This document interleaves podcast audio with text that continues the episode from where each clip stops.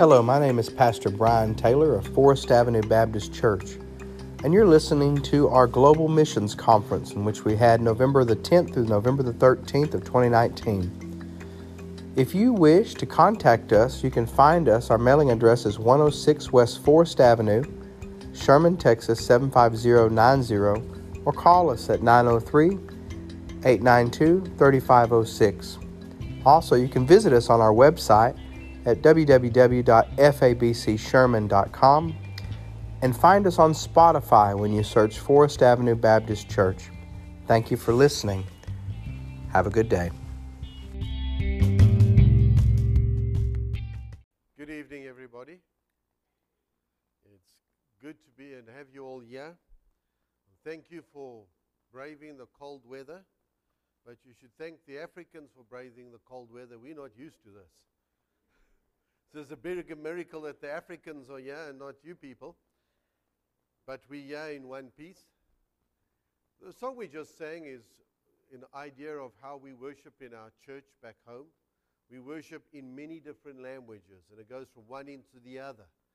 And you wonder why French, why Portuguese? Portuguese and French colonized parts of Africa, so a lot of Africans speak those languages. So it is part of the cultural and the things that we sing. And we try just bring in of the different languages for the different songs as we can. Most of you know me, and I shared most of the work of the mission last week. But just for those of you who don't, we're in South Africa. It's the southern part of Africa, and we work in the southern African countries. The Lord's blessed us there to the mission to grow. Our main approach is evangelism, discipleship, and training. You see, we under the conviction God never saved you to keep a chair warm on a Sunday. He saved you to be active in His kingdom. That's what we believe. If you've got your Bibles, you can turn so long to the Gospel of Luke and Luke chapter 16. And we're going to read in there from in a little while, but I just gave it to you up front so that you can find it while I share some thoughts with you in preparation of the Word of God. you know, we speak of first world countries and third world countries. You know what I'm talking about, right? When we come to uh, America, we're so uh, aware that we're in a first world country because things work. Uh, there's service delivery. There are, are many other things that you can say, we're a first world country. The third world countries, you find them in Africa, in Asia, and Latin America, which make up two thirds of the world's population. It is better, though, therefore, to not call these countries third world countries, but in missionary terms, you should call them the two thirds world. Do you get that? The two thirds world. The longest service I've ever been in in Africa, and I've been in long ones. Africans want to get their money's worth. So the service is not an hour long. Our service is an hour and a half to an hour and 45 minutes, and that's just acceptable. But I've been in an eight hour service. Joshua, here we go. Keep the time, okay? eight hours. Now that's rough. I want to tell you, no human can endure eight hours but we were in an eight hour service. And I did a conference up in Lusaka, uh, which is the capital of the country of Zambia. And there were five churches that came together for this conference over the weekend. And we did it Friday, we did the whole of Saturday, and Sunday was the final rally. So all the people came, and the place was packed out. And on, on the sitting up behind me, because they like to sit up front, they what they they don't call them pastors, they call them bishops. And all the bishops were sitting up there, all fancy dressed, and the churches started to sing. So one church brought their choir and they sang. The next one brought their choir and sang. The next one brought their choir then sang. All five churches. Then they started over again. Now it's the ladies' choir. Then it was the men's choir. And then it was the children's choir. Then it was the mixed choir. Then it was an impromptu choir. And so this went on and on and on. And eventually, I got up to preach. So I was pretty tired. I thought, I'm going to keep this short. But this is how long it's already taking. So I get up to preach, and this is my final address to them. And I wanted to challenge them about winning people for Jesus. So I said to them, and I thought, I will challenge them. I said, Who of you have shared Jesus with somebody this week? Raise your hands. And they said, Okay. Let's extend it a bit more. Who of you this past month have shared Jesus with somebody? And they said, So I got desperate. I looked behind me, and the bishop suddenly looked the opposite way too. So I said, Okay. And this was about July of the year. I said, Who of you this year have ever shared Jesus with somebody? And they said, Desperation, I look at the bishops, they're looking around everywhere else. Eventually, I said, Who of you have ever shared Jesus with somebody? And nobody could raise their hands. They had all the choirs and they sang majestically, but they missed the main thing. The main thing is to share Jesus Christ. I want to ask you as a church are you missing the main thing? Is to share Jesus Christ. I want you to understand something. It is not your pastor's responsibility to win Sherman for Christ. Did you know that? It's your responsibility. His job is to help you to do it, but it is the church's responsibility. Look at the book of Acts. We read there, it says this. Now, Stephen had just, we're not reading from uh, Luke in a minute. I'm reading from Acts quickly for you. Stephen had just been stoned, and this is what the scripture says. And Saul was consenting unto the death of Stephen. And, it, and at that time, there was a great persecution amongst, against the church, which was in Jerusalem. And they were all scattered abroad and throughout the regions of Judea and Samaria, except the apostles. So, who was scattered? The church, right? The apostles were not scattered, they stayed in Jerusalem. So then devout men carried the body of Stephen and buried him, and Saul made havoc in the church. And then verse 4 Therefore they were scattered abroad, went everywhere preaching the word of God. The word of God spread rapidly when the congregation said, We will preach Jesus where we go. And that has always been God's design. With that as the background, I want us to start turning to the scripture that I have for us today.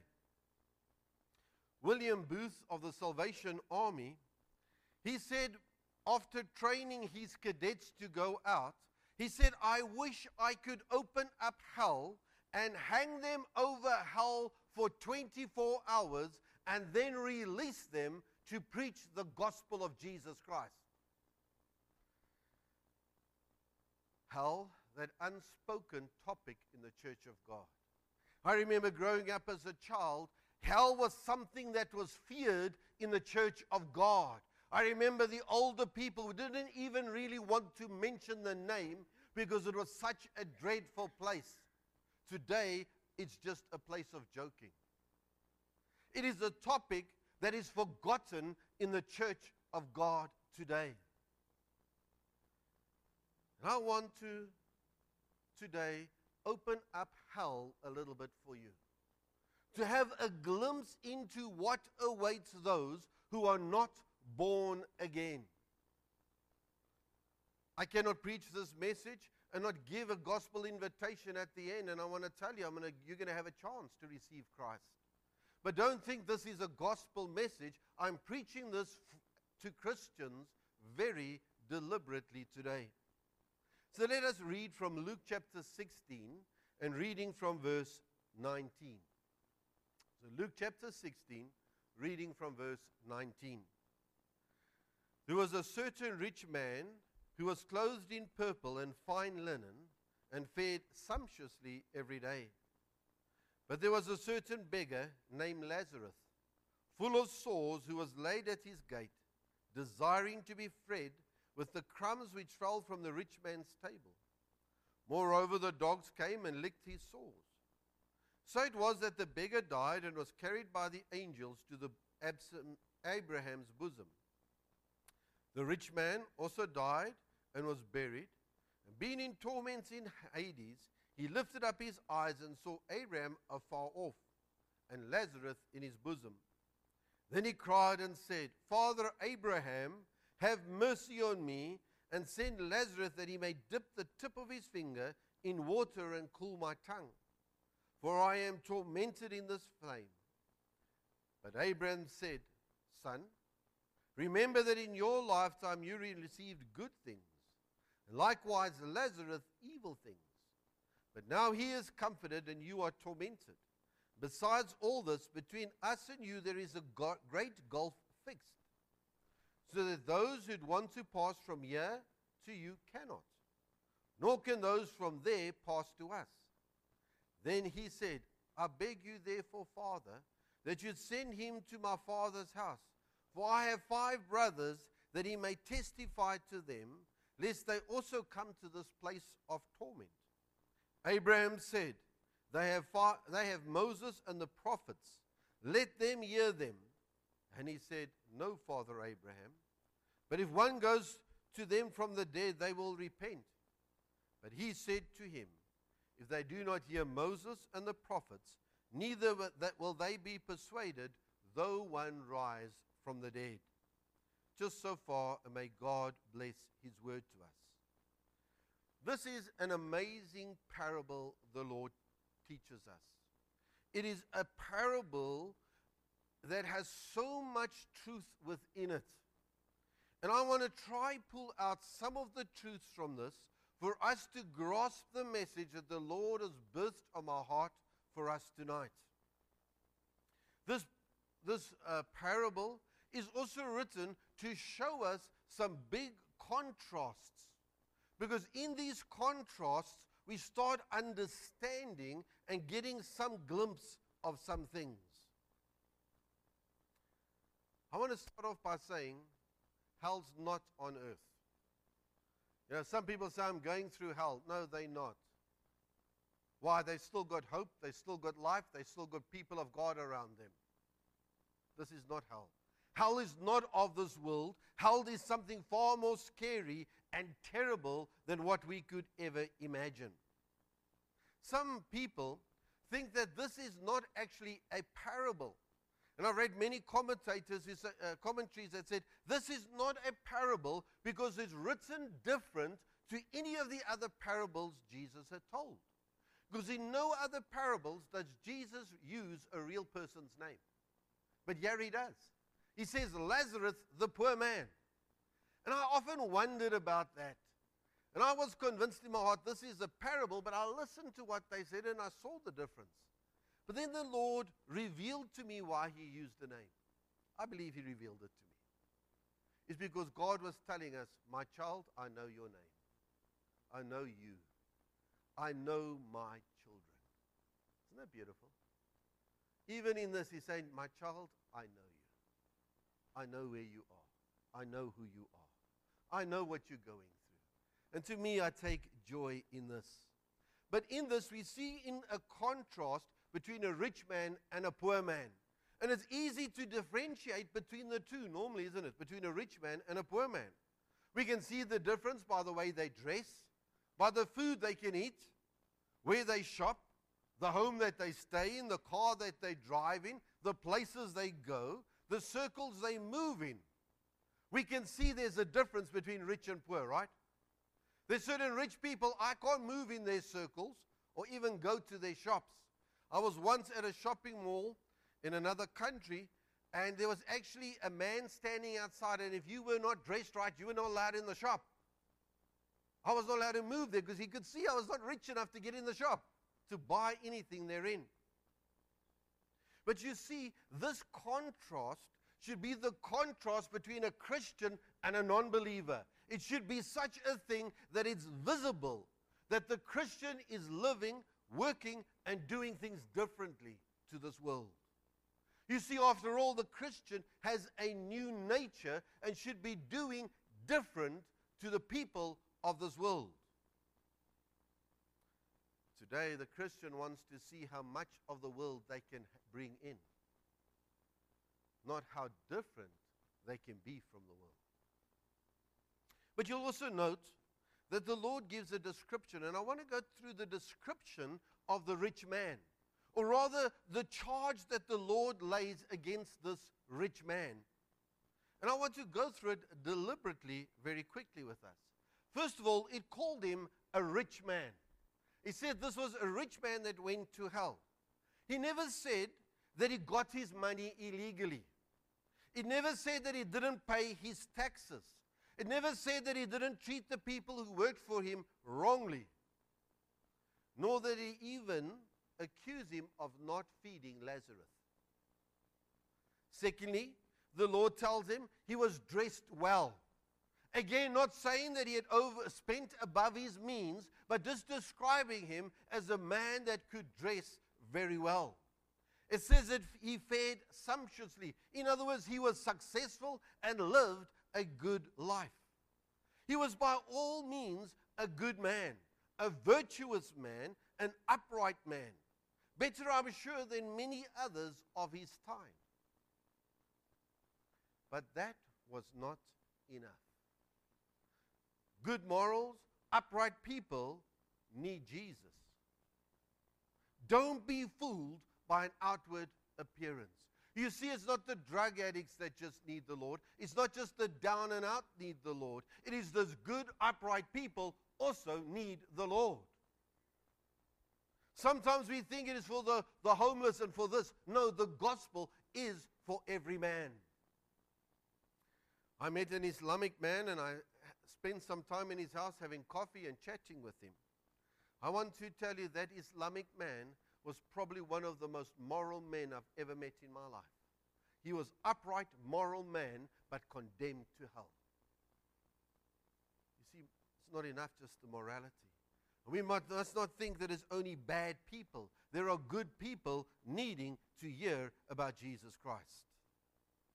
You see, the problem was this, with this man is that he sought joy and fulfillment on earth. He never bore a cross. He never mortified the flesh. He never received the free gift of eternal salvation from Jesus Christ. He never belonged to the people of God. So now, in death, he could not dwell with the people of God or with God himself. He was cast away from the presence of a loving, giving, caring God. But this passage not only tells us a, dis- a distinction between the two groups, but it tells us something else. It gives us a small description of hell. And I want your minds to think about it, open your minds up to think a little bit and imagine a little bit of what it must be like in hell. We see it is revealed as a place of no escape. It is a fixed state. There's no purgatory. Jesus died for our sins and paid the price. There's no paying now for sin. He's paid the price. It's a fixed state, state and death seals the fate of all people. Faith, death does not change us into better people.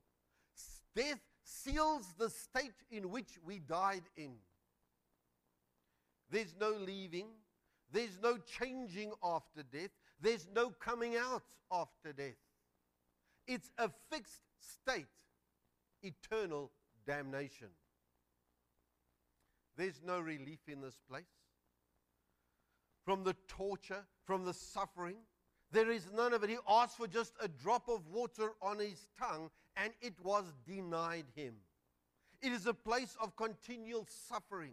It's a place of continual anguish and pain and sorrow without end and without letting up. It's continual. We see from the scripture that we read that the word torment appears four times to put emphasis on the, the fact that this place is a place of torment and suffering and of pain. You and I are created lower than angels. Satan is a fallen angel. Hell was created to punish him and his demons. It was a place to pu- torture and punish a being, being that is created higher than we were created. So imagine the immense pain and suffering that's going to come upon mankind who lands in this place that was designed for a creature greater than itself to be tormented and tortured. I want you to understand something clearly. God sends no man to hell. He has given them a chance to choose, and He gives them in death the choice they made on earth. They've chosen a life without Him, He'll give them an eternity without Him. They didn't want Him, they didn't want His angels, they didn't want His people. So, in that place, all good and light will be removed from hell. You see, when we do not accept God's gift in Jesus Christ, we by default have chosen the side of Satan. And therefore, we share in the fate of Satan and his demons. There's a cosmic war taking place between Satan and God. And I want you to understand mankind is the battlefield. The battlefield's not somewhere out there. The battlefield is in, on mankind. And it's between your two ears where the war between God and Satan is warring right now.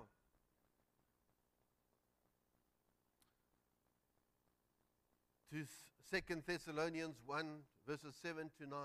It's one of the scary descriptions they're given of hell. It says they're cast away from the presence of the Lord. In other words, cast away from all kinds of joy, from peace, from love, from goodness, from mercy, cast away from it, no longer having access from it. It's a frightening thing to be cut off from God.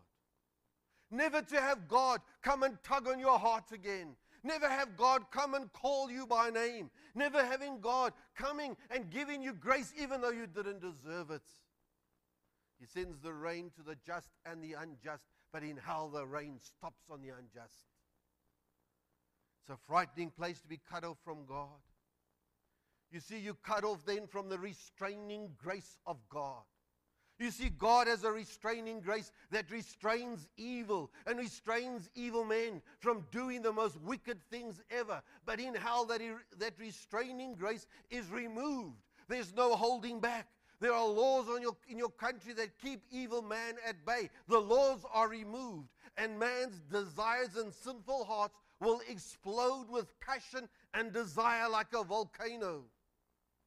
The perversity, the violence, the ugliness, and everything will come out. But their desires will never be filled. They'll be like a drug addict without their next fixed but frantically looking for it and having that craving, but unable to satisfy it. The scripture tells us in hell, it is a place of full memory.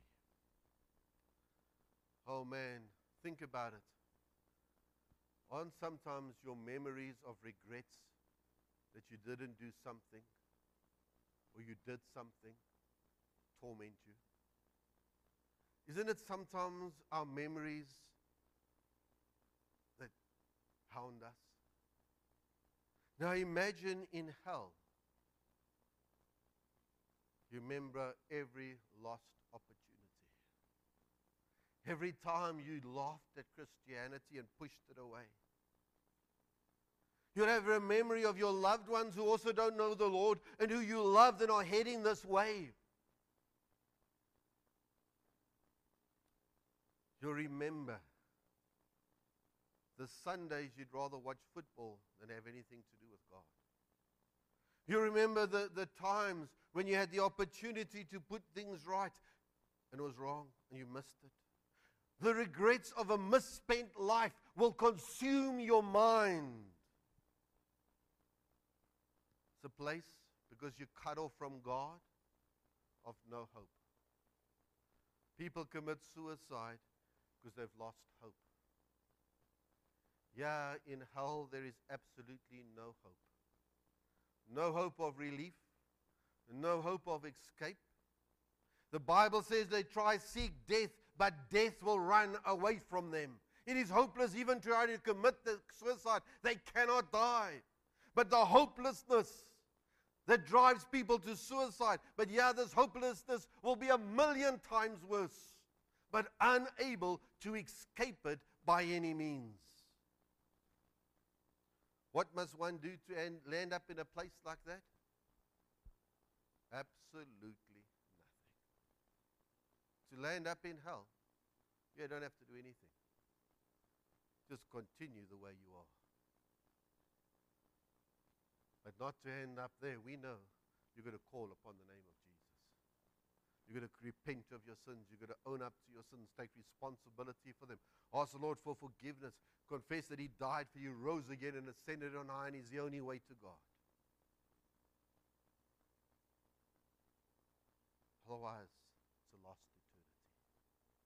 The book of Proverbs tells us this hell and destruction are never full.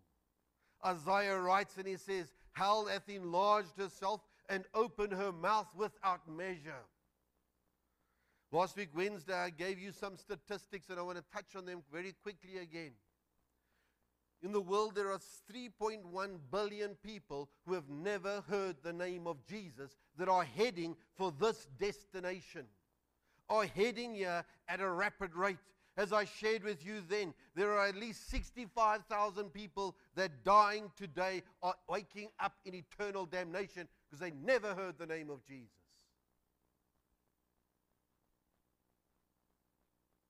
South Africa, a country the size of Texas, but a population of 56 million, we have eight unreached people groups. The United States is much bigger. Do you know how many unreached people groups you have in America? 81 people groups in America that have never been reached with the gospel. So that is a scary fact. It's not beyond borders, it's within your borders. There are unreached people groups. I want to turn to the Christian very quickly and say from the scripture we see that one of the biggest prayer meetings taking place right now is taking place in hell. People crying to God to deliver them.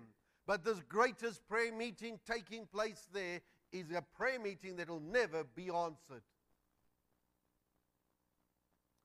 It's too late for them to pray. But your brother and your sister, it's not too late for you to pray. you can do what they can't do. You can pray to a God that will hear you. You can pray to a God that will answer you. You can pray to such a God. I want to ask you you've stayed awake at night before praying about your problems, right? Have you ever stayed awake all night to pray for the lost?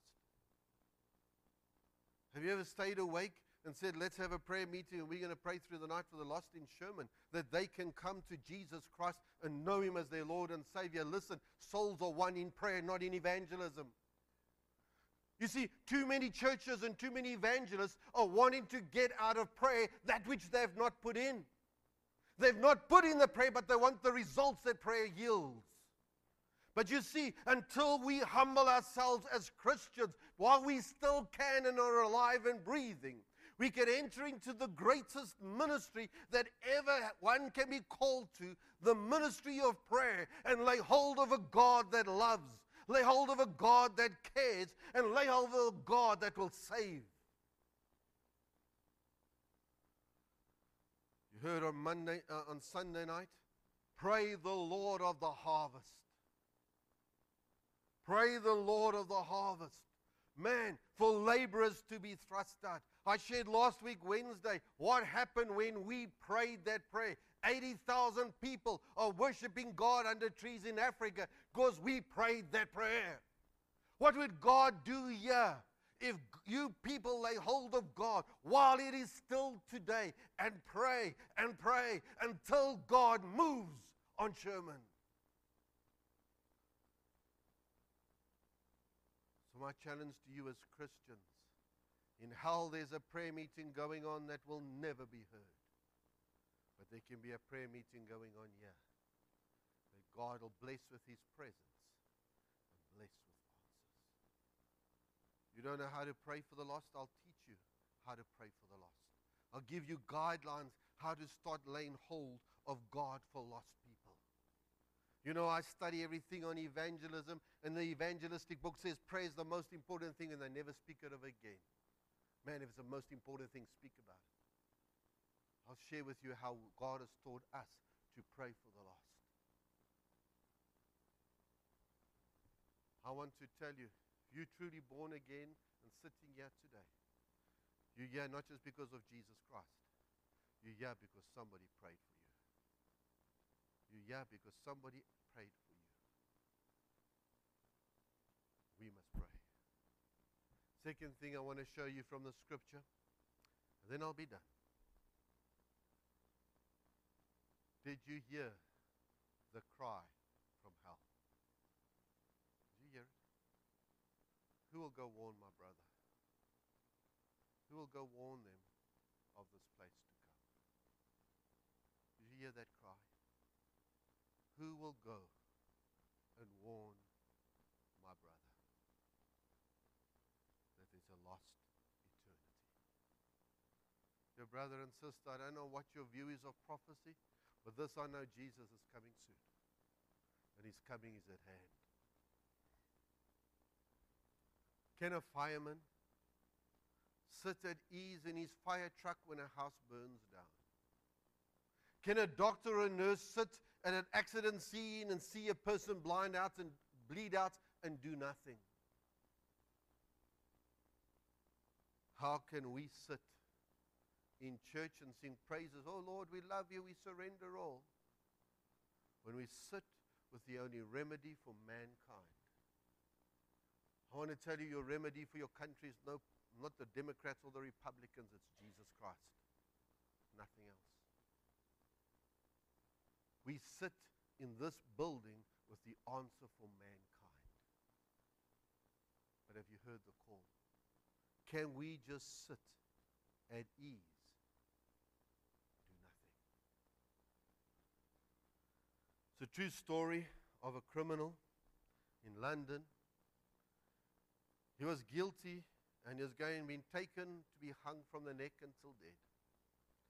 And the Catholic priest opened up a book and started reading off the prayers and description of how terrible hell was. Eventually, this criminal touched the, uh, the, the priest and said, Sorry, stop a minute. If I really believed what you said. I would crawl across the whole of England on my knees, even if it was covered with glass, to warn every man about it. Such a place. But you read it without even a tear in your eye. And I'm about to go to that place.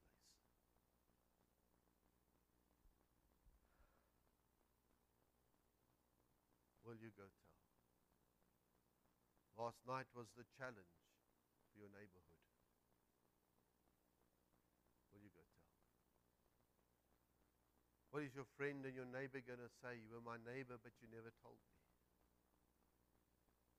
What is your friend going to say at work that you went with and had coffee and lunch with, but you never told him where he's going and how to avoid damnation to come? How can we sit at ease? When we have the answer? I'm going to close in prayer. And I'm going to ask God to stir our hearts, but I want to do things different. I didn't even ask Brian. I didn't plan this, so sorry, Brian. But if God has spoken to you, first of all, maybe tonight you realize you're not saved, and maybe Pastor Brian, one can be forward and to receive you. But maybe tonight I want to do a different appeal. I want to challenge you to come pray for Sherman. To come forward and kneel at the altar. I'll kneel at the altar and come and join me. Let's pray that God will move in Sherman and save people in Sherman tonight. For Him to come and do something here. If God has spoken to you tonight, I want to challenge you. I'm not going to even close in prayer. I'm going to come and kneel up front, and if you want to join me in prayer, come join me in prayer. Then, Brian, you can close up from.